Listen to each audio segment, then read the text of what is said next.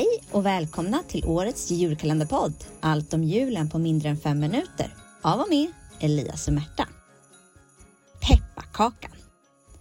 När man pratar om pepparkakan får man gå tillbaka långt i tiden.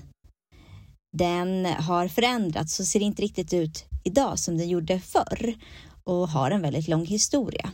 Det var nämligen så att redan för 4000 år sedan började man i det forna Egypten baka kakor innehållande bland annat starka kryddor och honung. Och det här är alltså föregångare till dagens pepparkaka. Namnet pepparkaka hintar ju lite om att det ska innehålla peppar i kakan. Och det kan nog vara så att peppar förekommit i vissa recept. Men framför allt använder man det här ordet peppar som ett samlingsord för alla exotiska kryddor. Förr i tiden var pepparkakan en kaka som användes året runt av bland annat medicinska skäl. I Tyskland till exempel kallade man kakan även för medicinplättar och man använde den till exempel som preventivmedel till kvinnor.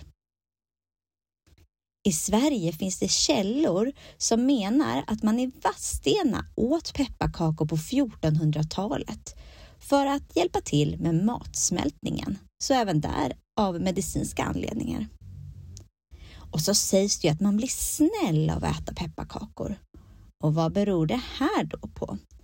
Jo, ryktet kan ha kommit av att den svensk-norsk-danska kungen Hans, som var regent mellan 1497 till 1501, han blev ordinerad pepparkakor av sin doktor för att han led av dåligt humör. Nu för tiden är ju pepparkakan djupt förknippad med julen och det kanske är vårt allra juligaste bakverk, i alla fall här i Sverige. Och det var på 1700-talet som pepparkaksrecept i kokböcker började förekomma i Sverige. Och på 1800-talet började man baka dem mer och mer. Och förmodligen berodde det då på att fler och fler hade tillgång och möjlighet att köpa mjöl och socker. Och att baka till jul, pepparkakor till exempel, det seglade då upp som en given favorit. I gamla recept på pepparkakor förekommer bland annat kryddor som pomeransskal, ingefära, kanel, nejlikor, kryddpeppar. Det här var allt om pepparkakan på mindre än 5 minuter. Vi hörs igen. Hej då!